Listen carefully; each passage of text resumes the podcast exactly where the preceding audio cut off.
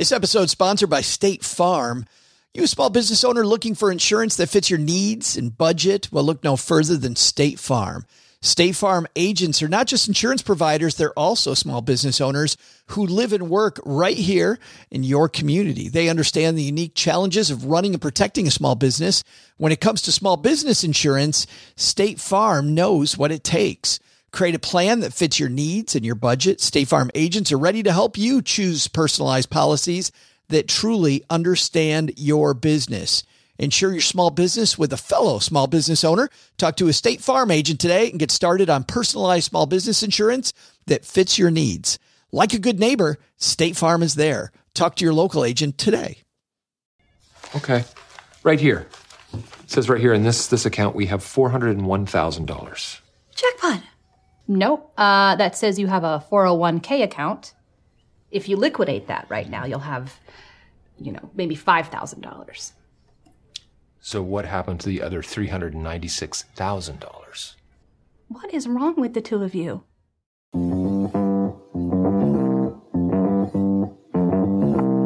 Live from Joe's mom's basement, it's the Stacking Benjamin Show.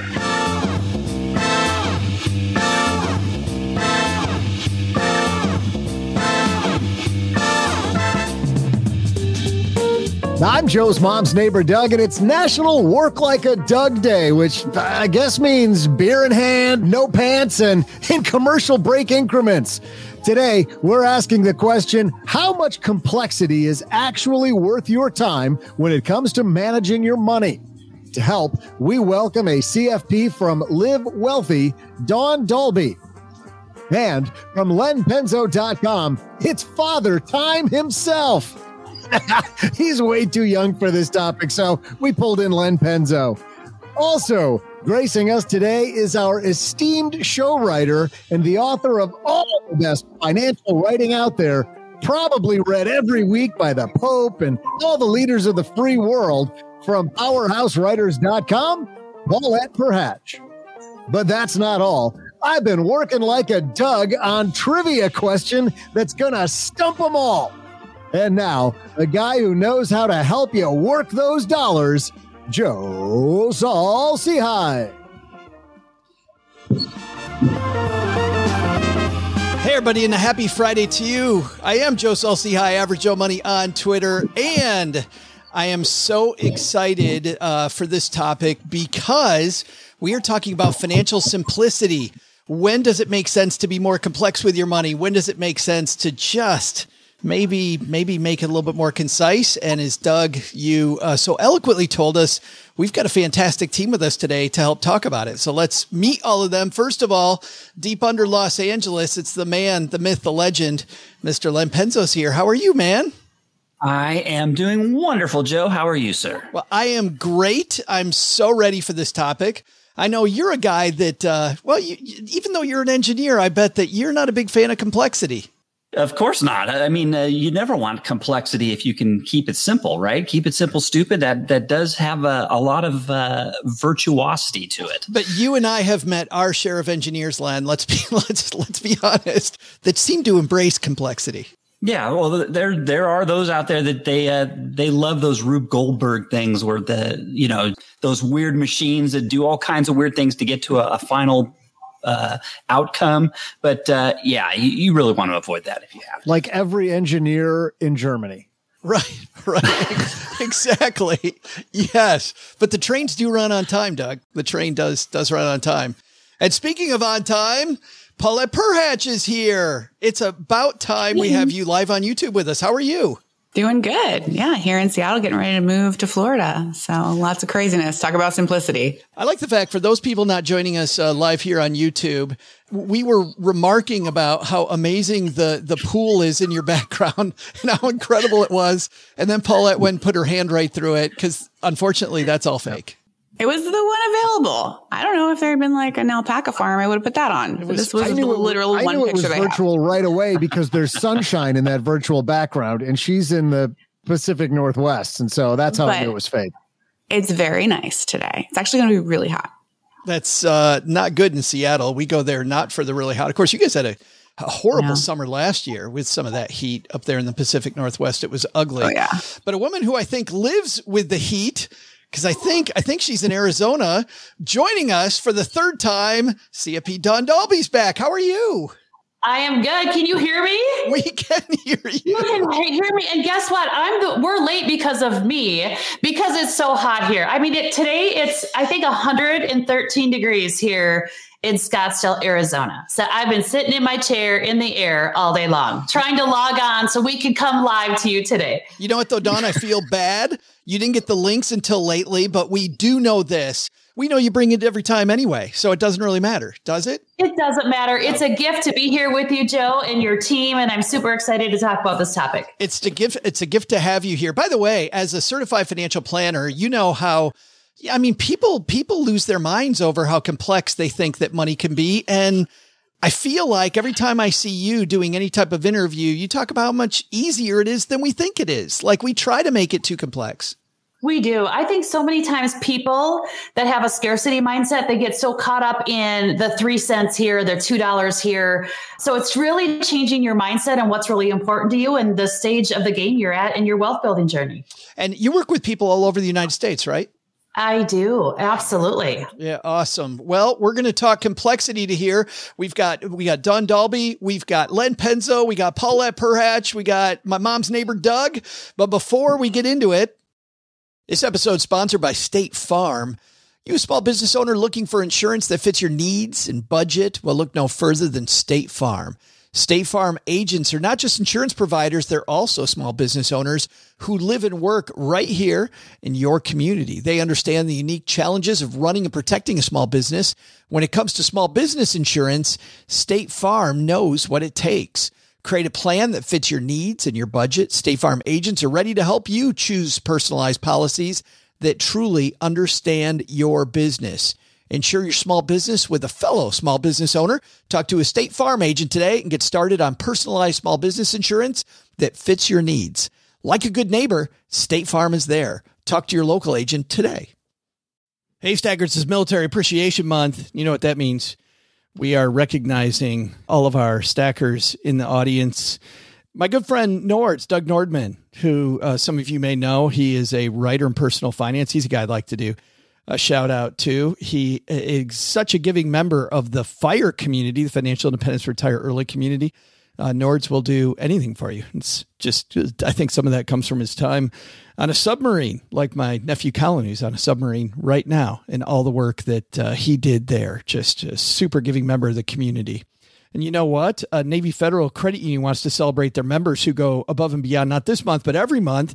Navy Federal offers members only exclusive rates, discounts, and tools to empower their members and help them reach their goals. Here's one of their offers in honor of Military Appreciation Month. Join and get $50 when you open a credit card. Of course, you want to have your whole debt strategy planned out, don't you? Don't just go open a credit card willy nilly, as mom says. Uh, here's a disclaimer you got to join open your membership savings account between May 1st and May 31st. So get on it, stackers. Annual percentage yield is uh, 0.25% for membership savings account, $5 minimum balance to open. Maintain your membership savings account to obtain the bonus. Visit NavyFederal.org for full terms and conditions. That's just one of the things. They offer 24 7 help for their US based service members. They have resources all over the place. Head to NavyFederal.org for full terms, conditions, and other offers. Navy Federal is insured by NCUA, Equal Housing Lender. All right, let's get this party started, shall we?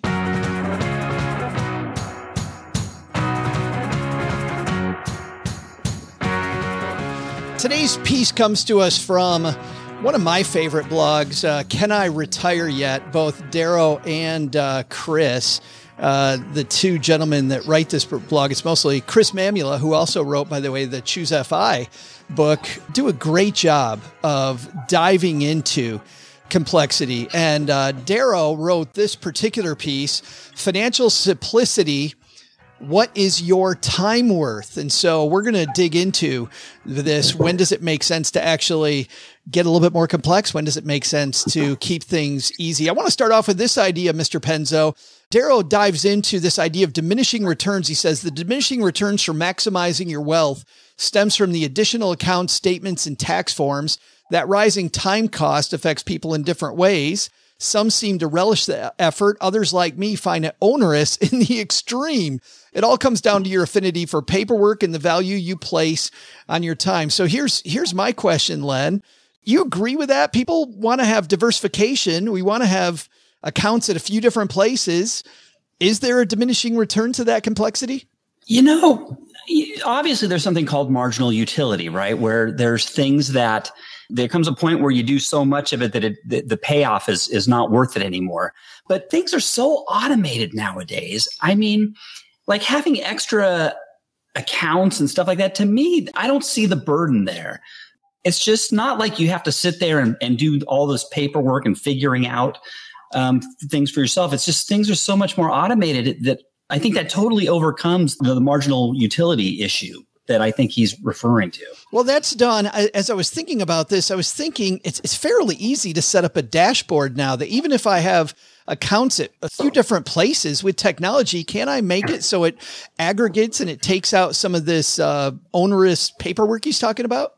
Yeah, we have clients. We use an aggregator um, in our business, and you can see any asset at any level, at any firm, at any time, assuming the links work, assuming that you know you don't have a technology issue. Like, who has technology issues ever, right?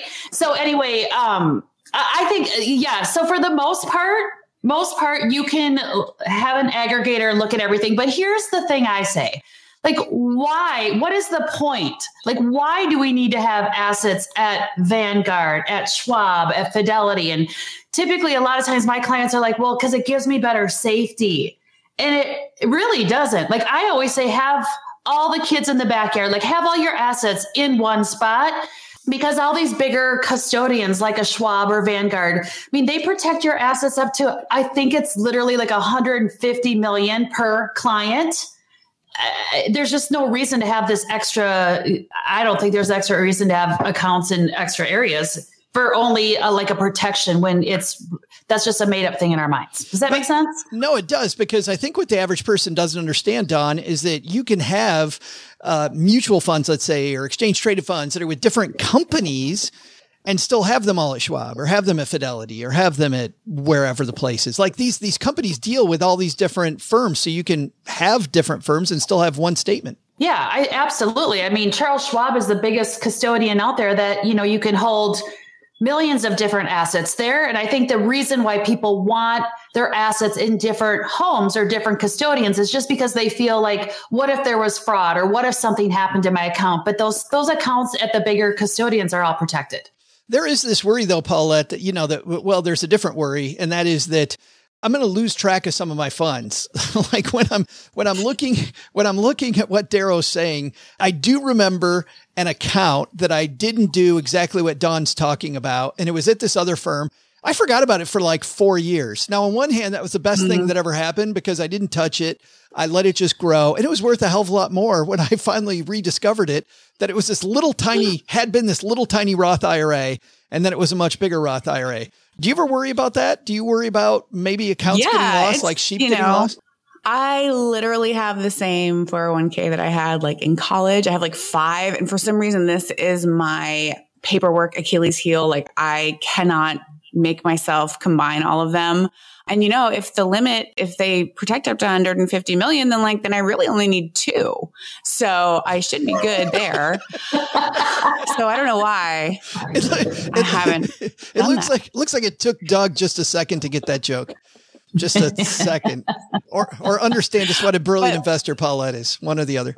Yeah, you know, I'm I'm a YNAB fan. I'm all in on YNAB, but yeah, it is like sometimes your accounts get unlinked, and then you you know have to relink them. So yes, I would really love to get them down and get more simplicity because some of them are so old that you're like, you know, when you're such a nomad like I am moving jobs, it does feel just more simple, fewer accounts. I know it's not as complicated, but I think you can. It's one of those things you think would never happen, but you're like, no, it, it does happen.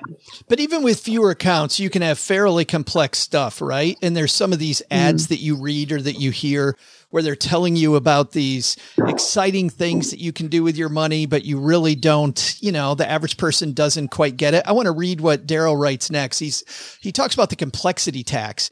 He says, What's your threshold for financial complexity? How much extra money do you have to make to justify adding accounts or other financial baggage to your life? So even if we even if we put them all in the same statement, Paulette, like do you think about that about how how simplified do I want this to be so I understand it so I stick to my plan? Mm-hmm. I mean, if I didn't have any, you know, no, if get, having my net worth would be very simple if I didn't have any credit cards, you know, didn't have other things. And so I think, yeah, having, I would really like to, I think, especially after reading this article, kind of like made it a goal to be like, okay, I need to simplify and I want it to be, you know, just a, an easier thing to look at and to know. And what, one thing I loved was how he said like it can distract you from the important areas of your savings rate, your investment allocation and your net worth. So I think it's also about setting up the systems in which you are paying more attention to those things, right? Like what are you looking at charts of and you know, what are you checking in on regularly? And I know like I'm not really checking in on my savings rate. I just kind of send the same amount. Meaning like meaning I just I have enough, but it's not like a percentage of my income because my income varies. Oh, you're just setting um, a fl- I got it. You, you just, but I like just send f- the, the same amount once a week. So I don't know, you know, I give myself bonuses because I like for work to feel like a game. Sure. So I get, you know, bonuses and commission. And so I don't know, maybe my rate is dipped down below 10% and I should be bumping it up. You know what's funny is that uh, we do these live here on YouTube. That part isn't funny. We're doing those all summer. That is very serious that we do these. You can join us Mondays at uh, 5 p.m. Eastern to uh, be part of this. Dawn, I want to read this part, this uh, comment that Dorothy has to you because I wonder how often you come across this. She writes, somebody who tracks down lost accounts might be a fun episode guest sometime. They could talk about the state databases of abandoned accounts. I am not worried about abandoned accounts, but how often do you meet with people who kind of do what I did, where I had this little tiny Roth IRA I had set up a few years ago and totally forgot about it. Like when you're first meeting with people, does it happen a lot? Does it happen a little? It happens a lot. I will tell you uh, when you were just asking this question, one client came to mind is you know, we consolidated all their accounts. You know, they had a little here, a little there, they had a lot in their 401k. The wife had an account, and all of a sudden we started aggregating them together. And it's like, you guys have a million dollars plus a pension. And these are people that were worried about retiring and that they were never going to have enough to live off of. And it was just so funny. It's just because out of, you know, out of sight, out of mind, we forget. I've been guilty of leaving the 401ks where they're at too. But again, it gives you that peace of mind. And I think we all have this negative relationship with money and this emotional relationship with money and sometimes we just like if we just take the time to to put it all together you probably have more than you realize and the other thing paula what i was going to say too is like when when you leave money left in a 401k or a retirement plan, like those accounts are very expensive. Like you, people don't know, know, but if you look at those plan summary descriptions, I mean, you can be paying one to 2% costs in those accounts that you're left being left behind and you don't own those accounts. Like you don't own a 401k. So all that money should be rolled into one consolidated IRA plan that you own, you have control. And hopefully if you're working with the right type of professional, the fee should go down. I want to ask you something else here, Dawn, which is just complexity in the plan. There are times when you work sometimes with people with either a high net worth or they have a high income stream where things get a little technical, right? They either have, let's say, restricted stock, right? Or stock options plans where they need to, they need to worry about how they're going to take this, this money. Or if they have a huge net worth, maybe it's estate planning, which as you know, can get a little hairy can get a little ugly. Like how do you how do you get it through somebody's head that this complexity is necessary and not scare the hell out of them?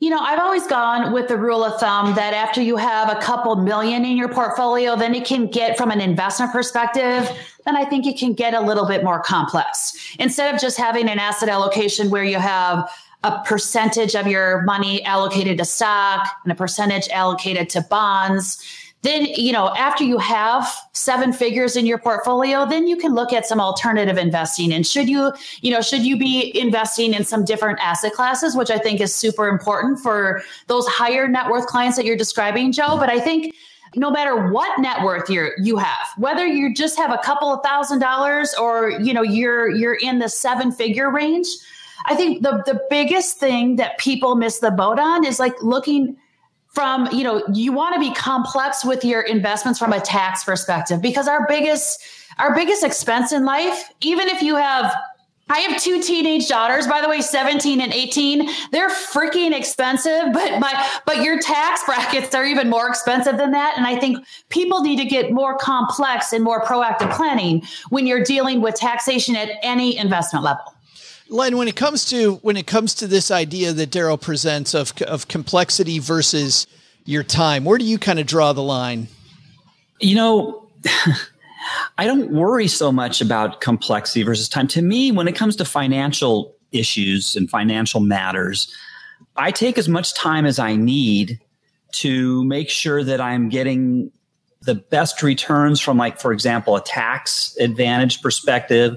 When it comes to cashing things in, tax implications, I take plenty of time. I don't look at that as a cost. I think that's well worth that's that is time that is well spent because the money I or the time I spend looking into that and ways to minimize the tax implications of of certain monetary moves, especially now that I'm retired, that pays for itself. I mean, if you make if you don't if you try to take shortcut, uh, you could cost yourself a lot of money inadvertently. So it's real to me. It's time well spent to spend as much time as you need to make sure that you can uh, minimize your taxes. And with all of the automation again that's out there, I mean, I'm telling you, with the tax software that's out there, I mean, it really does take a huge burden, especially uh, when it comes to your stock investments. Um, I took a loss last year. I, I um, and I thought it was going to get very complicated when I was doing my taxes. I really wasn't sure what the heck, how that was all going to work. But the tax software did it all for me and made it really totally painless it, it did all the calculations for me and it was really not as bad as I thought it was going to be. So, um, you know, thank God for automation. I, I, can't imagine doing this even 15, 10, 15 years ago. I think it would have been a lot more complicated. And I think I'd have been leaning a lot more heavily on my CPA for, for a lot of this stuff. Well, and Paulette, when we talk about automation, I want to ask you about that because I think that there's some ways that you're investing. I'm sure that maybe even 15 years ago might have been complex. Like, are you using robo advisors or any of the, any of, mm-hmm. any of these platforms that, you know, have taken things that people would think are complex and made it not complex now? Yeah. As far as things being automated, I use automation, even having a recurring calendar appointment for myself is a kind of automation. Every day I have my morning money check in I use raindrop.io, which is a link collective service. So I can just click and say open all. I open YNAB, I open QuickBooks, I open my credit union's website and I just do a little check in with myself. And that's a kind of automation where every morning that's what I do. I just get myself centered and make sure nothing's on fire or in the red. and hopefully one day I won't have to be that crazy about it, you know. And it is like it's the kind of thing where you know, with my assistant and I, she worked at a dance nonprofit, so she's like, I'm used to it, you know. But I'm like, let's have a little money. So we actually just started a business savings account. We started automating hundred dollars a week there. I also every Monday automate um, my own personal tax, or I'm sorry, my retirement investment to go in, and also payments on credit cards and things like that. Hey, hey, Joe, can we go around the room? I'm just curious, how many people, how many accounts do people have here? Like how many different brokerage accounts and Boy. 401ks? If you can, oh, uh, could, could we do, I don't know if you want to, I mean, cause I'm doing that off the top of my head. I have a, I have two different Fidelity accounts. Well, actually it's one, but it's combined. So I'll count that as I have a Fidelity account. I have a, an account with Interactive Brokers. I have a non-qualified account with Schwab. And then I have my 401k um, so I have at least four. Oh, and I have my I have another pension account. I have five different accounts just myself. I, you know, I don't know about you guys. I probably have more, and I'm sure that if we totaled up the amount, it would be a lot less. Mm. and here's a question now: It's like in is like PayPal, how PayPal holds the money until you transfer it. Is that a kind of account? And Venmo does the same thing. I didn't count that. yeah, I was, I would, oh my goodness. If you, if it, the PayPal account's just the two sides of the Stacking Benjamins business, there's two. So I have what, five different bank accounts. So you add that to, I finally got that Roth IRA moved over. So I have an M1 finance account. I have a TD Ameritrade, which is my play money account. Uh, that I keep separate for a reason so that I'm, you know, n- not messing around. I just opened up a Ethereum account. So I just opened up a crypto account.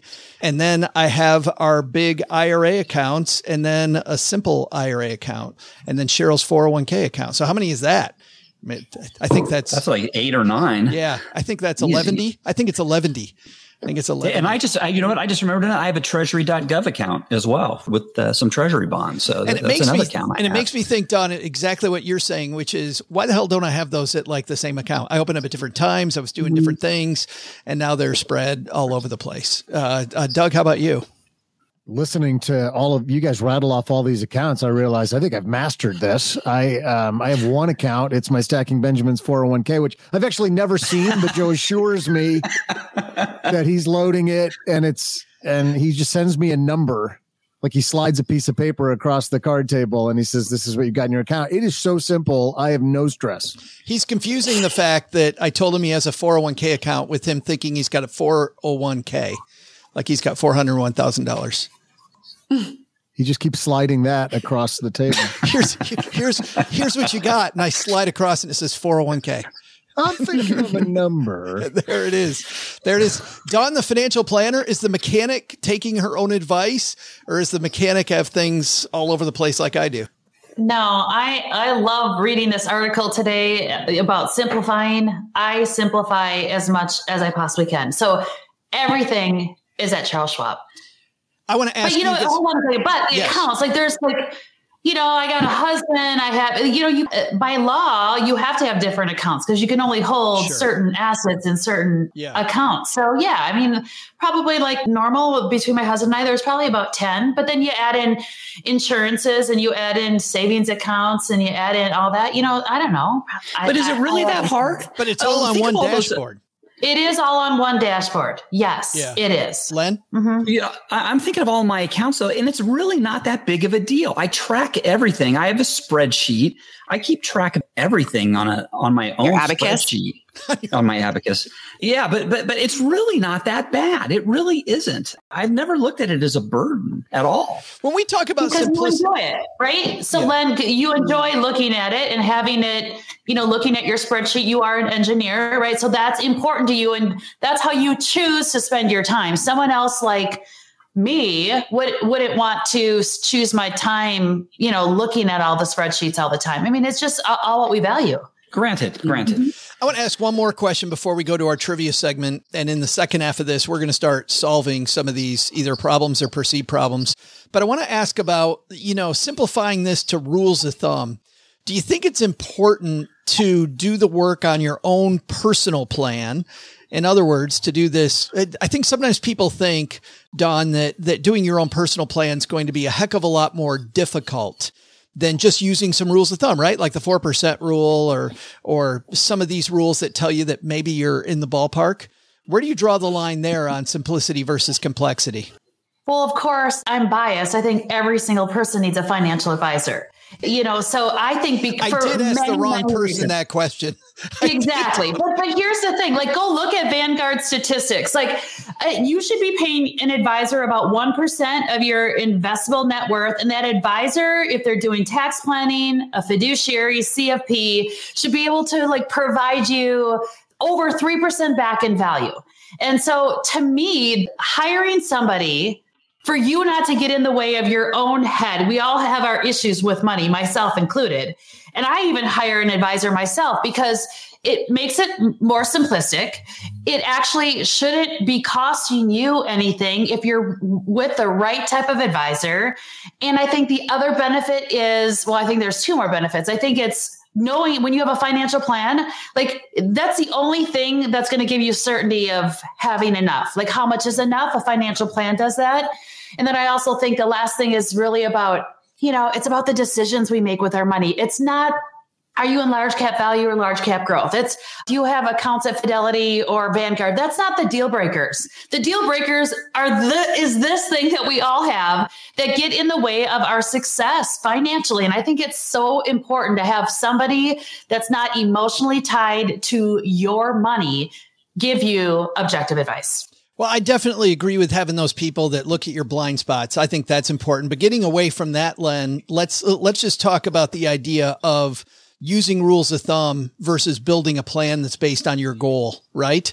Do we simplify it down all the way to a rule of thumb or is it stickier if we build our own financial plan or is, is, is the time versus value not worth it? Well, there's a danger in rules of thumb, right? I mean, there's lots of rules of thumb out there for where you should be at a certain decade in life or how you how how fast you should withdraw your money. You know, what can you the four percent rule, for example, which now seems to be dropping down to three and a half percent rule I've seen and three percent. You know, it's a trade off, just like anything in life. If you're going to use a rule of thumb, you're going to have to take the risks involved with that rule of thumb. That rule of thumb might not apply to you in all areas. So, so you have to kind of look within and, and, and actually decide, is your time so valuable that, you know, you want to, you'll settle just for the rule of thumb or is your future retirement is it important enough to you to want to expend a little extra time, move away from those rules of thumb and get a little more insight into what you, you yourself truly need? But it, that's why I feel like, you know, people say like, live within your means. And I'm like, well, is that just like a rule of thumb that doesn't apply to me? I think that might be true. So just right. letting that one go. Who needs that rule of thumb? Live outside your means. Come on, grow a little. Sounds a little too simplistic. I'm going to dig into this further. But it's, it's actually, it's funny, Paulette, because you and I have talked about this a little bit before about how sometimes you feel like your goals are a little far away does it feel like a rule of thumb will fit or does it make it the goal more sticky and saving money more sticky if you're building goals that are specific to what you want for yourself? Well, that's really interesting because the very book that that idea of stickiness comes from says simplify, even if it is slightly inaccurate rather than giving all the like is accept this, accept that, blah, blah, blah, blah. Like live within your means, except if you, uh, have been diagnosed with stage four cancer and you know you're only going to live for another three weeks. Like then you can probably go nuts, right? But in general, we all know live within your means and it, then it is stickier and easier to remember as far as communication goes. But yeah, I don't know. I mean, and it could be someone saying, like I have said before, when I was at the end of having a corporate job, I'm like, I know I want to be a writer. So I saved just a ton, paid off my student loan debt, and then I let myself go on a three week trip to Thailand and Myanmar. I'm like, I'm taking the dive to be a writer. I don't know if I'll ever have money again. And so I'm just going to do this now, you know? So, you know, I think everyone's in charge of their own life, but those rules of thumb are definitely there to guide us and have lived on for a long time. I just think that those rules of thumb, I'm, I think I'm with Len, where those rules of thumb make it so much less sticky. Your goal is easier to dump. It's easier to give up. And when the market goes bad, when things mm-hmm. go bad, when things go wrong, if it's not my, my set goal, like I just kind of let it go. I'm like, okay, well, you know. Wouldn't you think though, when the market turns, it, it helps you have a bedrock of wisdom rather than your emotions? Like, you know, you got to ride it out, right? And so you're like, okay, here's the rule on when your stocks dip, things like that. I don't know. Like, I think that I yeah, No, studies show that if I design my own plan for me, that it's much. Mm. I, th- I think, Dawn, to your point, isn't that what the Vanguard study's all about? Is that if you have a plan that's specific to you and your goals, you're much more likely to stick to it. And that's the value the advisor's bringing. Like it's often not a tangible, the advisor did this, but the advisor often recommended you do nothing, which was the right thing to do. Mm-hmm. Mm-hmm. Yeah, I just think a plan helps. I mean, we we just live in an uncertain world. Every day is uncertain for all of us, whether it's markets, taxes, whatever. And I just think a financial plan sets the proactive strategy ahead of time that allows you to not react or react in times of uncertainty and fear. What I love about doing financial planning for clients is that you know, I'm not like what Paula said, like I'm not one to just say save everything for the future. Because what if it's a short life for all of us. And so we want to be able to live for today and plan for tomorrow. And I think, you know, having a rule of thumb in terms of how I think about it is, you know, like having a set amount of money that you spend on the things that you value the most in your life. And I always tell people uh, they can spend a certain amount of money there without guilt, without shame, without anything. Then being able a financial plan allows you to do that guilt free and then it also allows you to take some of this wasted money that we all waste our money on and apply that towards our goals so we can have a tomorrow as well. But it's a right balance because if you don't have a plan you don't have goals you're over or under spending or you're over and under saving as well. And who wants to do that? We gotta like it's all about efficient money I want to dive into that more, but first we have the most important part of this show, which is our trivia segment yeah. coming up next. And uh, this is this is definitely the most important part because of the fact that it's a year long competition between our normal contributors, Len Paula Pant, who isn't here today. Paulette, you will be playing the part not of Paula Pant. You're going to be playing the part of OG today. And uh, Dawn, you're going to play the part of Paula Pant from Afford Anything. And Dawn, that means there's some good news and some bad news for you. You want the good news first or the bad news? I already know what the bad news is. I go first. No, actually, actually, it is the good news. You go in last because of the bad news, which is that Paula's in last. The, the score, the score in this year long competition. Let's see, I have it right here. It is, uh, let's see, Len has 10, OG has 10 and a half. Last week, Len bridged the gap and Paula well behind at six and a half. So she's far enough behind Dawn that there's no pressure. There is absolutely no pressure. So, uh, as you know, we have, uh, well, I think a fun trivia question for you as always today. So let's see what you got. You ready, Doug? God, so many words I had to wait through to get to my part. words.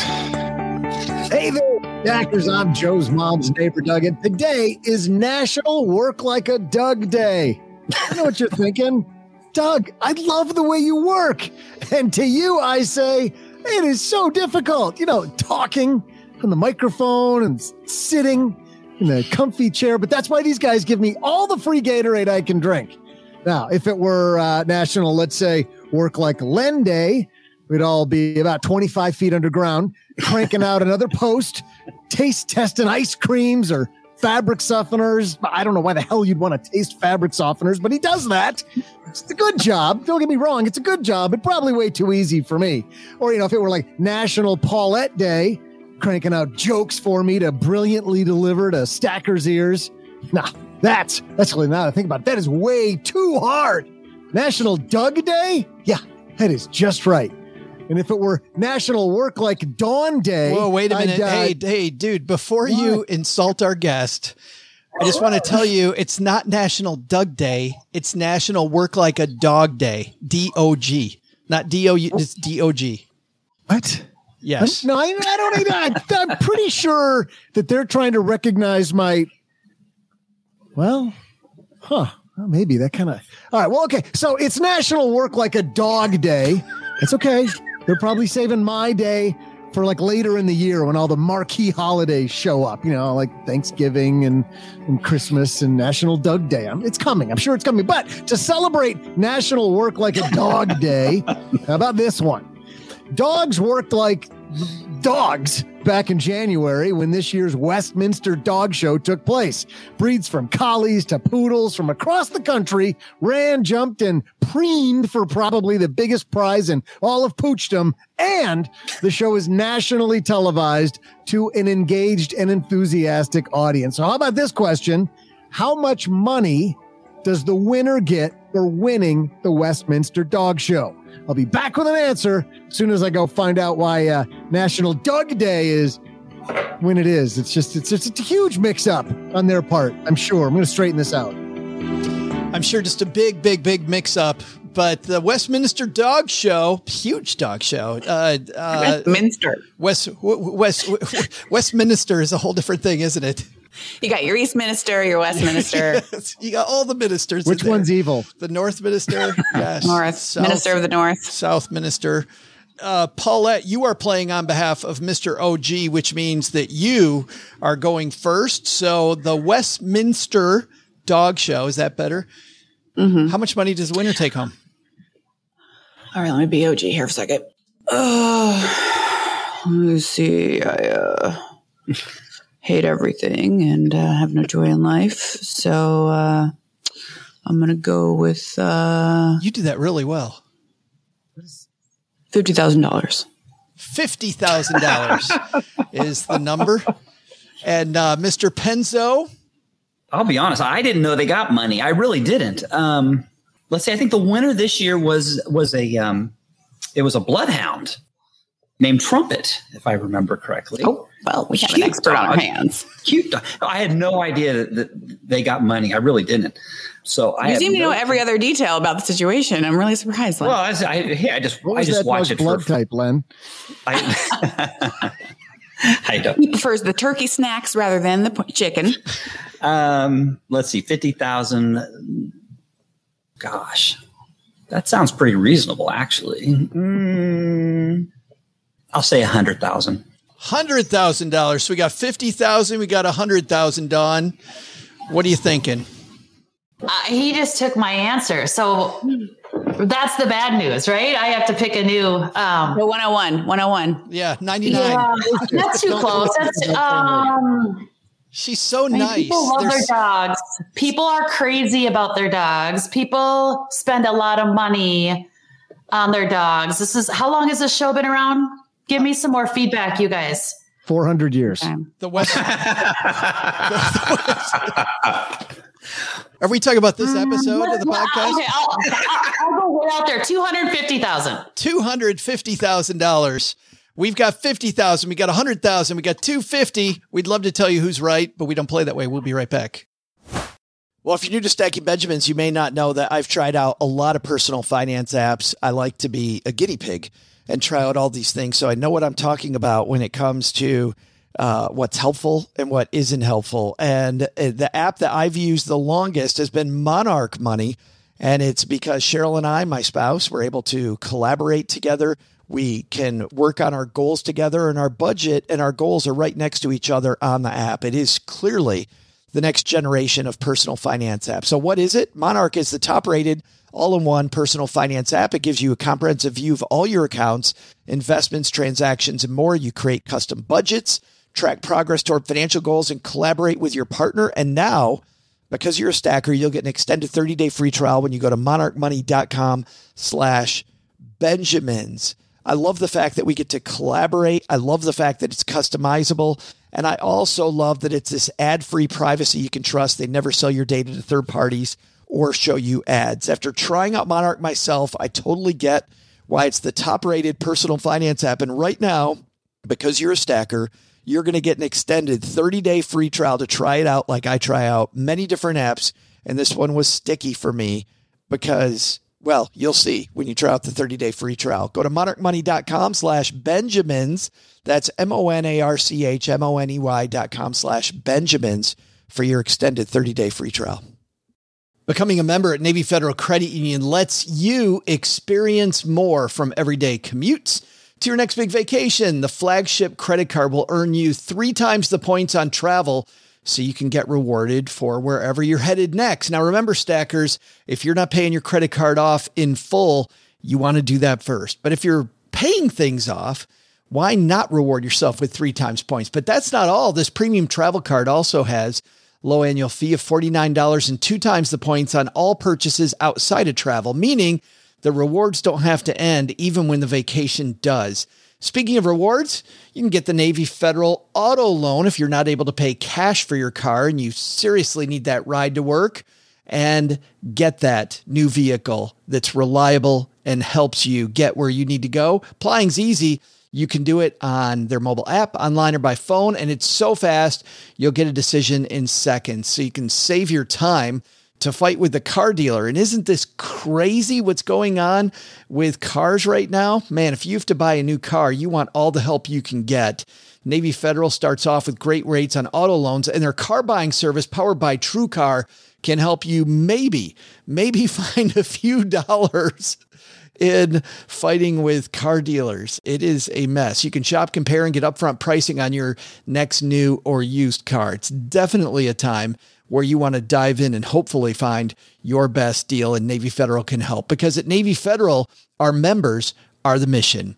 Navy Federal is insured by NCUA, open to the armed forces, the DoD, veterans, and their families. Flagship rates are variable, range between 10.74 and 18% APR based on creditworthiness. ATM fees for cash advances are up to $1 at non Navy Federal ATMs. Credit and collateral subject to approval. Message and data rates may apply. Visit NavyFederal.org for more information and to apply. Paulette, you kicked off this with $50,000. Sounds like uh, everybody went north of you. Like 50,000 might not be enough. You pretty confident in that one? Never in any of my like, skills man. or answers or Not at Yeah, all. No, Len, you doubled up and went with a hundred thousand. What are you thinking? You've watched the dog show, apparently. Oh yeah, I love the dog. I love you know me, Joe. I love. I'm a dog lover. I love dogs. Yeah, your dog Uh, is but, uh, awesome. I, I really, I had no idea that they got money. I really didn't. So, you know, I figured they got their money from, you know, they got the prize and then they could breed the dog and that's where they'd get their money that way. But hey, who knows? I think I'm in good shape though. I mean, I've got this huge spread, right? Yeah, that's So, because th- that's because Dawn was so nice to you. Instead of going 101, she went Yeah. 250. So Dawn, Yeah, you feeling pretty good? That's a big dog I show. just, you know, we doubled it the first time, you know, so I just doubled it again, it plus a little more. Plus Who more. cares? Add right? on. Yeah. Yes, gravy. Yes. Well, one of you's right. Let's see who it is, Doug.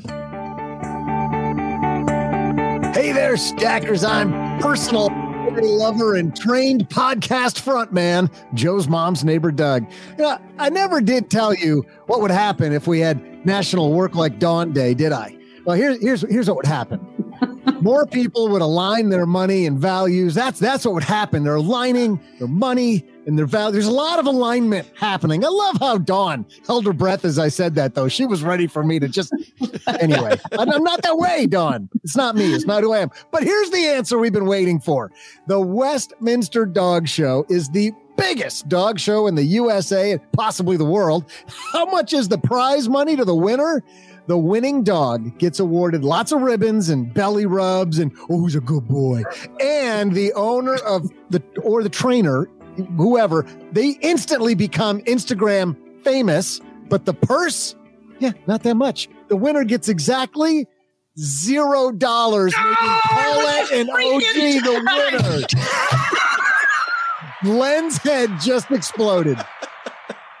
Wow, what a I trick. knew the freaking answer. I love Len talking himself out of the right answer. That was Gosh, was my favorite part of that. That was fantastic. darn it. Way to stick really to your have guns, sniffed that one out. That was a trick. That was a trick. I didn't think they got any money. I got to tell you what was fun was that with uh, Paulette, with you on today's panel, I actually got to write that. And when I wrote it, I had no idea what the answer was because I'm like, oh, they must get a lot of money. I was with Dawn actually, where I'm like, oh, this has got to be, it's the biggest dog show ever. So it's got to be a No, and it costs a lot of money to do. Yes. Can you imagine walking out there with nothing? So does Paulette get the same award that they the dog show winner gets today? Is that she did she Fame and get- fortune, fame, fame and exposure. Yes. Take that right to Charles Schwab. Yeah, I'm a writer. I'm used to it. Paulette, Paulette is now Instagram famous for winning that. Yes. All right. I actually is, think she's pretty annoyed that she won because that means she helped out OG, and that Yes. was not her goal. Yeah, that's No, good. now I won't be in trouble with OG. You know, I'm scared of him. yes, not it. All right. On that note, we got a second half of the show to do. Second half of this show is brought to you by Magnify Money. Dawn, you know what happens when you go to magnifymoney.com using our link, stackingbenjamins.com slash magnify money? no, please tell me. so awesome. That's what I need to say every time you ask me that, Joe. I need that enthusiasm, Dawn. That is Dawn's coming back next week. Just uh, because we need that. it's those brick and mortar bank products you use all the time. Your checking accounts, your savings accounts, usually not the best in class. Over 92% of all the stuff online is ranked head to head at Magnify Money. Go to stackingbenjamins.com slash magnify money and you'll see where all the good stuff is. And by the way, those savings accounts paying what? A whopping like point five percent if you're lucky. Like you're only losing with inflation now. You know, nine percent. Big deal. Yeah, don't want to keep don't want to keep a lot of money there. Let, let's dive into this solving complexity. Dawn, I think I know where you sit on solving complexity, so I'm going to start Paulette with you. Give us your best advice for solving complexity with your plan when it feels like there's jumbled up stuff going on between your ears with your financial plan. How do you start solving that? I would say really start with your big rocks and make sure that you're focusing on them because you have only so much attention. So if you're looking at like, what are all my logins and blah, blah, blah, blah, and oh, I'm getting all these emails from all these companies, just make sure that it's like the inverted pyramid in journalism, right? Where you basically like do the, say the important things first. And then if something else has to get cut off, it gets cut off, right? So make sure you're looking at those really important numbers, your net worth and how that's trending, your savings rate and your, you know, diversification and allotments. And if you from there can diversify more, if you have kind of the time and energy in your life to do that, go for it. but just set up those not only a structure, but a routine around it where you're making sure that you have time carved out to do that. I love this idea, Lena, setting out time and setting set time because I feel like either people are checking it every day, right? Or you're checking it once every never. well, I'll tell you, that's me right now. You know, I haven't looked at my, I haven't looked at any of my accounts in about uh, two months because I know I'm getting my butt kicked with some of my one of some of my stock picks. So if you just I don't look it. at it, if you So- just don't look at it, it'll go away. well, no, no, no. Now listen. Now, I know that sounds stupid, but if you have a goal, right, and you have picks, and you know your picks are your certain stock picks were picked on based on research in the beginning, right? I picked them for the right reasons. I know they're going to come back. What I don't want to do is start looking at that stuff, which and it could spook me out and making a stupid move and panicking. So, I mean, there is a method behind the madness. Now, I am going to check my portfolio here in a little bit, maybe in a month or two down the road. But Check it now you so know, we're going to watch your face. but when things are going down, you don't need something to spook you and make you make a rash decision ahead of time. So I think in that case, looking at things a lot can be very detrimental, especially in this kind of a market that we're in right now where things are not quite going up like they should be going up. Dawn, but a lot of times when people are looking at their stuff number, they come in to see you and they have this jumble in their head, right? They have this, what feels very complex to them. And I remember when I was sitting down when I was an advisor, I also had an advisor, still have an advisor, but it was funny because we actually did this exercise where I got all of the complexity out. Cause I'm like, Oh my God, we have all this stuff going on. You know what we had going on? We had like four things that were taking up all the space in my head. And once we solved these four big things, it went away. But how do you start working through that with people? Like it's got to be frustrating to see people come in and they're like, you know, some of these people I remember in panic mode. Yeah. I mean, they are in panic mode. Um, however, for the people that don't want to look at it, I force them to look at their accounts and they're down a lot less than they think they are because all they're mm-hmm. doing is listening to media and, and listening to all the fear on, you know, whatever they're reading or whatever they're listening to or watching. And so I, I find a couple of things. I find, first of all, the clients are actually pleasantly surprised that they're down less than what they're, they thought they were. I think the other thing is, which is, I, just love having this conversation instead of trying to like, make the client feel better and say, you know, you're down less. But what we've been doing is actually telling clients to actually put a little bit more into the markets. Like we know they're coming back. We just don't know if they're coming back in three months or three years from now. That's what I don't know. But what I do know is that there's a major freaking discount right now. And you, when you have solid picks and you still have, you know, seven plus years before you retire and, and your portfolio isn't overly aggressive already, like there's an opportunity for people to add like we've been adding about 10% of clients overall portfolios into a bunch of markets I love that idea because I used to do milestones. So when clients would come in, I'd look at the milestone of to reach this goal, kind of where's the point we need to be at. And if we're behind and it's because of the market and we know that we're just down kind of the way everything else is, we're going to do what we can do, which is we're going to backfill, right? We're going to buy more, exactly what you're talking about. So we're buying when it's low and we're not, you know, getting involved in this fear of missing out when everything's super high. I mean, we- we're seeing that. I think this is the same reason I started buying crypto just recently. I'm like, you know, I, I mean, this is money I can afford to lose. I'm not putting a ton of money into it. But all the crypto bros that were giving me all this great advice on Instagram are gone. like they are just, they are gone. They're out of it. And when I don't have everybody yelling crypto at me and I get it, like it feels like a much, much, I don't know if safer is the right word, but a better time to be purchasing. I like that idea of, of putting in more when it's down. Len, before you retired, were you, were you shoveling money in? Oh my God, hand over fist. Yeah. Yes. I mean, it, it was like, um, you know, the proverbial, the toilet paper roll, as it was getting closer to the end there, my getting closer to retirement, I was putting in more and more and more money as much as I could. I was socking away a ton. So yeah. How do you use toilet paper? Wait a minute. Huh? What are you doing on the toilet? No, I'm talking about the roll. You know, the, the closer you get to the end of the roll, the faster it goes away, right? Oh, so see how that works? It I'm- speeds up. Speeds I was up. picturing like the plunger, the like the handle on your plunger was well polished because you had to use it so much. That's what I thought. You well, were that is actually the it is it- that is well polished. That that is that is well polished. But we won't. That's a different topic for Yeah. different. We could move on at any time. I was gonna say, I don't think we need- as quickly as we You want. don't like the potty humor? I don't think we need any I of love that. the potty humor. Paula, have you seen take it too Paulette's writing? Have you heard Paulette's writing? There is a level of euphemism that I enjoy. there might Hey, be. let me bring up one thing though. So somebody who's just retired though. So we're the market's dropped. And now you have a guy like me. I have no more, you know, I don't have a lot of income. Let's put it that way. I don't have the income I had. So it's not like I can just start, you know, like Dawn was saying, I can't just, well, now there's great bargains out there. Start sap, you know, snapping up bar. I can't do that anymore. Right. I've put in everything I'm going to put in.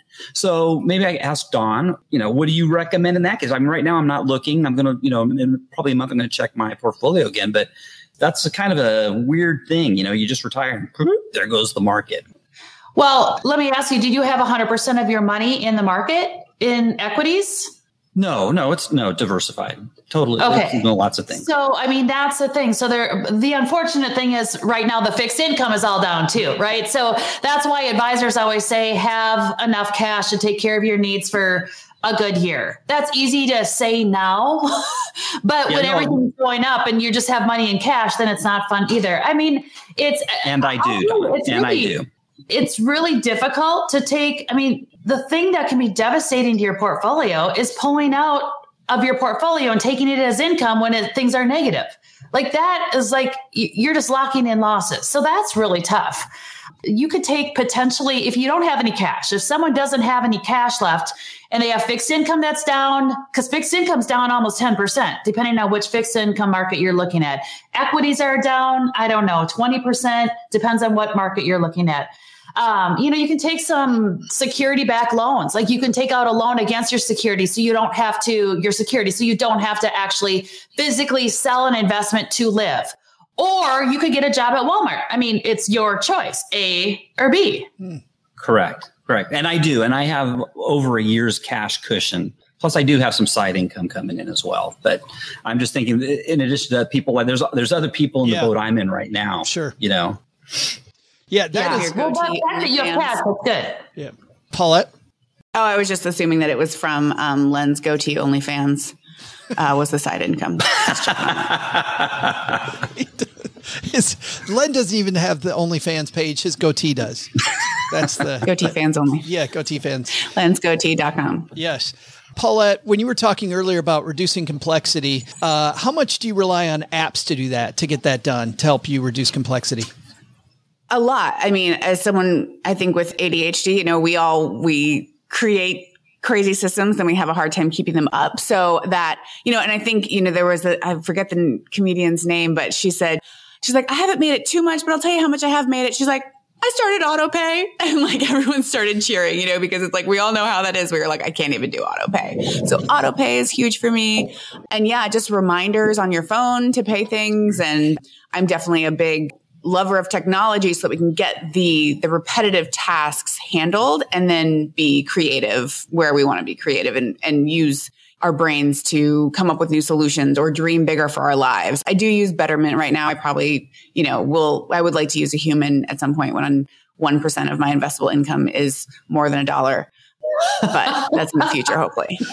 Dawn, Dawn, I want to end with this question from Drew, uh, who asks about since we should be checking in more than never, and we don't want to check it every day. What, what do you recommend is the right amount of time between check-ins on looking at that net worth statement?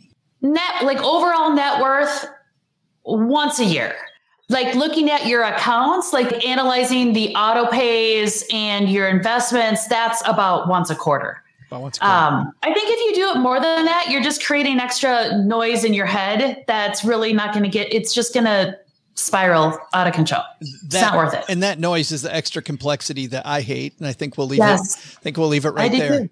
Let's find Yeah. out where everybody is at, what you're doing, where you guys live. We'll end with our guest of honor, Dawn. We'll start with Mr. Penzo. What's going on at lenpenzo.com, man? Well, um, we look into the best way to give a financial gift. So there's different ways, you know, people want to give financial gifts. There's different ways to do it. And so we look at uh, six or seven different options for how to do that. Awesome. And that's at lenpenzo.com, where finer podcasts are distributed. Or, uh, Yes, no even, podcasts uh, here. Blogs are distributed. Yes. Paulette, what are you working on besides your brilliant work here? I know you've got an interesting. Can you talk about that interesting piece we were talking about today that's coming? Yeah, I have a piece coming out in Vox about trust. I have been pet sitting for about eight months and I'm about to move into a house of my own. Very excited to not be zipping things um, as often as I have been into bags and carrying everything around and worrying about three ounces on airplanes.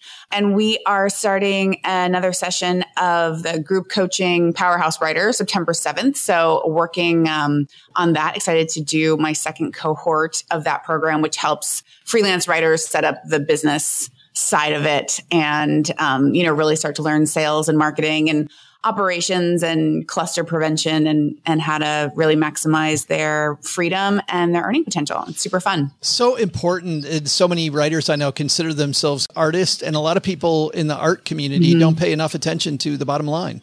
And uh, Yeah. you got to be a business person, stay in business. Uh, And where do people find that? So it's at powerhousewriters.com. powerhousewriters.com. Dawn Dahlby, thanks for hanging out with us again. We always have Thank so much fun when you're here. So what's going on at dawndahlby.com? You, Yeah, you, you seem to be everywhere, by the way, lately. I've seen Yeah. you're like YouTube videos, you're on all kinds of podcasts, you're crazy. Yeah, it's crazy busy right now. Um, I here's the thing: as an advisor for the last couple of decades, I realized the clients that I was helping were the clients that already had the million dollar portfolios, and there's so many people that want to grow their portfolios that don't like they're sitting in debt or they're you know they have limited amount of money, and so I developed an online platform to help the people that want to grow their portfolios, but they don't have access to a fiduciary CFP advisor. So at dawndahlby.com, I have a ton of courses and platforms where they get me live, they get the team, they get to create their own financial plan in a in a situation that's very private but super affordable for everyone because i just want everyone to have the, the resources that the wealthier people have Awesome. And that's, they just go to dawndahlby.com. yes dawndahlby.com absolutely Absolutely. Thank you so much, everybody, for hanging out with us. Thank you, everybody on uh, YouTube, hanging out with us today. If you want to help us make this live, head to uh, youtube.com, put Stacking Benjamins into the search field, and then hit the subscribe button and the little bell, and it'll tell you when we're going live. Because sometimes, and by the way, and often we don't get started right at five o'clock. We get started maybe about 10 after. So you get a little bell. Nope. Dawn, Dawn, you are not the only one. This is not the first time and it will not be the last that we will show up a little after five o'clock. All right, everybody. That's going to do it for today. Doug, I'm handing over to you, my friend. What should we have learned today? Well, Joe, first, complexity? Avoid it with some fairly easy solutions. By looking at where you need to go first, your investments will reflect just the right amount of complexity. Second, if you design your own means of simplifying how you view your finances, you're much more likely to stick to your plan. But the big lesson? I'm not sure working like a dog is that much better than working like a Doug. I've been trying to lick my butt for like an hour. This stick I've been carrying around tastes like dirt and not the good kind. And Joe's mom yelled at me for digging some very fine holes in the backyard. It's back to working like Doug for me.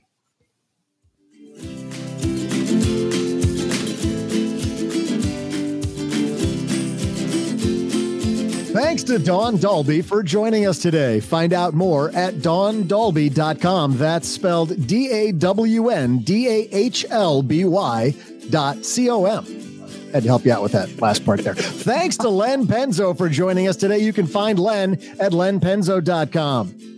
Thanks as well to Paulette Perhach, who helps freelance writers power their words, their work, and their earning potential. Her next group coaching program starts September 7th. Find out more at powerhousewriters.com. This show is the property of SP Podcasts LLC, copyright 2022, and is written in part by Paulette Perhach, who helps writers power their words, their work, their earning potential. We just did this. Find out more at powerhousewriters.com. Paulette got a lot of time today in the One more, credits. one more time. What, what was it? Power their what? Everybody oh my God. now. Sounds great.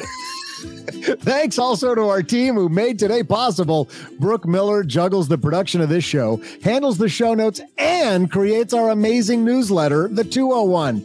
You know, all while raising a one year old. Tina Eichenberg and Gertrude Smith are our social media mavens. Not only should you not take advice from these cheese bags, don't take advice from people you don't know. This show is for entertainment purposes only. Before making any financial decisions, speak with a real financial advisor. That's all for me. We'll see you back here on Monday at Stacking Benjamins.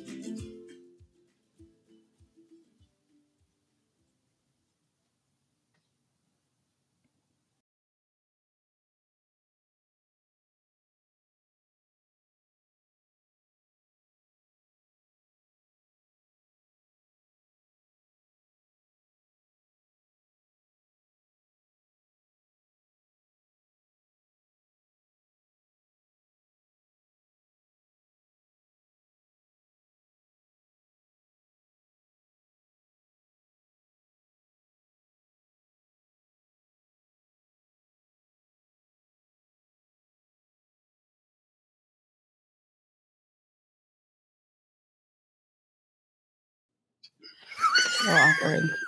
I'm dying inside. You forgot to mention Paulette Perhach, by the way, in your closing. Yeah, what about me, guys? God. A little bit of a shout out, a plug here or there, please. I just turned the sound back on for the after show. Welcome to the after show. This is the part that doesn't exist. So I missed most of that, except we didn't talk about Paulette in the credits. We got to make sure we talk about Paulette just a little bit in the credits. Hey, I I thought we'd we would uh, do this in today's after show. I know we talked about like good advice and we talked about decomplexing things, if that's a word, decomplexing. I don't know. Uh, it is Definitely today. not. It is right now, Doug. It is. But what's some advice that you've been given that made stuff more complex, like made your life a ton worse? Like something where you went, yeah, I shouldn't have, I shouldn't have, or somebody that, uh, second guessed your advice. Oh, Paulette's got one right now. Okay. And mine's not even like, I don't feel even that strongly about it. I would say it's conflicting. So I'm not, it's like, mommy and daddy are fighting because I love them both. I love profit first. I like went to the bank and I opened up all the bank accounts and I was so proud of myself. And then my bookkeeper was like, no. She's like, doing all those because you're supposed to basically take each allotment of, let's say you have 5%. Yeah, let's ex- let's explain to um, everybody before you get too far into this. What so profit first So- is a very popular system. Mike Michalowicz, I think is his name. Mm, I um, believe so, yeah. uh, uh, created a great series of books, Profit First, where you pay yourself first, right? I mean, financial Yeah. planners talk about that. Pay yourself first. So you essentially open all these different bank accounts and you're like, every time I get paid, I send 5% to my profit account. I send 10% to my operating expenses or whatever. Obviously those numbers could be whatever. And he has formulas for those. I loved the book. I loved the process. And I was so proud that I'd taken the afternoon off and gone to the bank. And then my bookkeeper was like, it will so increase your bookkeeping costs to make all those actual allotments. So what I do is I have a spreadsheet with all my numbers in them to do allotments. And then I just do it in YNAB. So I just basically have an envelope system within that software. Does that mean that I have overspent and not been able to give myself my profit? Just like Mike said. Yes, it also does mean that. So like it feels complex, but I, I don't know how to simplify and I don't know what to do. So trying to cut my costs and obviously make more money because that's fun. So that's why I had you guys repeat my plug four times. But yeah, other than that, I'm just like, I don't know what the right answer is. Do you guys think maybe we can help Paulette with her finances? Because she's using this apparently the wine app. I don't understand. I don't Wine think that's the best place a for you to be doing budgeting Yeah. in the wine app. She got him confused. She kept Uh, hearing let's just wine get a app. bottle of wine. She kept hearing Got wine, my wine app. app. Yes. Wine app. You need a budget. Who should sponsor me, by the way? Because I'm not here cheerleading hard. My does this have to do with wine too? Getting a sponsor? like what are we what are we talking about? It's just the I most was talking boring about the after show we've complexity. ever I- are- had. is anyone else? Is anyone actually doing Well, the profit first? She started this with this huge with this. Uh, th- I'm not. Are you guys doing profit first? Dawn, you doing profit first? Uh, sure. No, no, no. I, Okay. I don't even know. if that's a popular choice, I'll do it. That was like a that was such a vocal asterisk. Yes. Like, uh, yeah, sure. Our friend Kyle says the Care beer app is cheaper than the wine app. By the way, Yeah. uh, the beer app. Yeah, switch to the beer app. That's the that's the blue collar version. Speaking of We're that, so bloated though. but but that was a very serious. Look, let me tell you the advice I got. I was on the book tour, and I'm going from Omaha to uh, Des Moines, as you do, you know, As one does. and, and I get mountains. and I get Right across the river. I get halfway between these two cities and I stop at this Love's truck stop and I walk in and I use the restroom. I was walking back out. I'm not hungry. I'm not thirsty, but there's this huge, huge display of Kit Kats. And I don't know if you guys know this, but Kit Kats are made by Angels in Hershey, Pennsylvania. Uh, true story. And they're delicious. They're fantastic. But these aren't just normal Kit Kats. These are king size Kit Kats blueberry muffin flavor Kit Kat. Blueberry muffin sounds. Take my money. I love blueberry muffins. I love Kit Kats.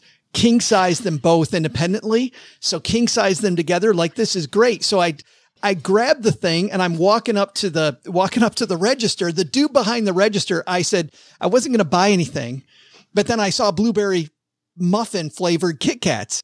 And the guy goes, and I'm also thinking I'm kind of going to put it back, right? Even as I'm saying out loud, I'm like, this is absurd. This is Doug, exactly what you're like. Nah, I don't, I don't know. Two great tastes that taste great separate, right? But the dude behind at, at the Love's truck stop says, he's like, they're phenomenal. These are absolutely fantastic. And, and I'm, I'm literally like, no, I don't, th- I don't know. But then the dude goes, he goes, no, they're great. People like, ra- I, I've had them. I don't even like blueberries. I do not like blueberries and these things are fantastic. So I bought it. I took the Love's truck stop guy. I took his advice and I bought the blueberry muffin king size Kit Kat And and it was horrible. it was, it was, it wasn't even a little bad. It was just so bad. It was so like, think about the worst.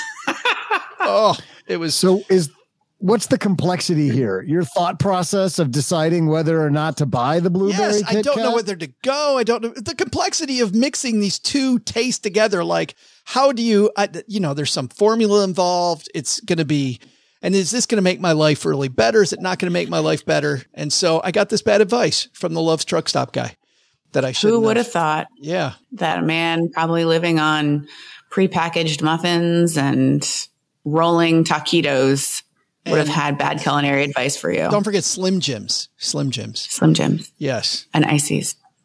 Dawn, advice that made your life similarly. Wait, I'm sorry. Did that have a purpose? But like, what's the lesson for the rest of us, Joe? This is I want to get to you, Dawn, it- but don't get it. Like, don't buy it. Don't buy it, Len. don't buy, don't do Don't profit buy, first. don't Is that what buy, you're- don't buy blueberry muffin flavored Kit Kats. I don't know what your lesson is. What's what, what's our lesson for Paulette? buy Reese's peanut butter cups. have have a better story so Joe doesn't get to insert his in the after show. I'm sorry. The quality of my story has nothing to do with Joe's subsequent story. I'm not responsible. You for knew Joe. this was coming, girl. I knew blueberry Kit Kats was coming. You knew a Joe story was coming. I would stick with profit I'm on profit his first. podcast. He pays me to be here. I have no St- choice. stick with, stick with Paulette. Stick with profit first. Stick with profit first. Stick with it. You know, Joe, you know, I used to work at a Kit Kat factory oh God. in Hershey. All right, goodbye. No, I, I did. Whoa, there she go. What'd she do? She just lifted up there. Oh, she no, but but seriously, I, I did. I used to work at the Kit Kat factory, and um, I, I finally had to quit because they they just wouldn't give me a break. Well, Stackers, the show is over, but the party is just beginning here. You know why? Because it's Military Appreciation Month, and we are giving out shout outs to all of our friends who have served in the military. And let's point uh, the finger right here at our good friend OG, who spent time in the military. And of course, we know what a giver he is, even when he pretends like he's being uh, Mr. Surly. Navy Federal offers member only exclusive rates, discounts, and tools to empower their members to help them reach their goals. Visit NavyFederal.org slash celebrate. And you'll see all their Military Appreciation Month offers and other Navy Federal offers. They've got all kinds of resources on their site, like best cities after service to help veterans transition to civilian life and best careers for military spouses to support military families. So much going on.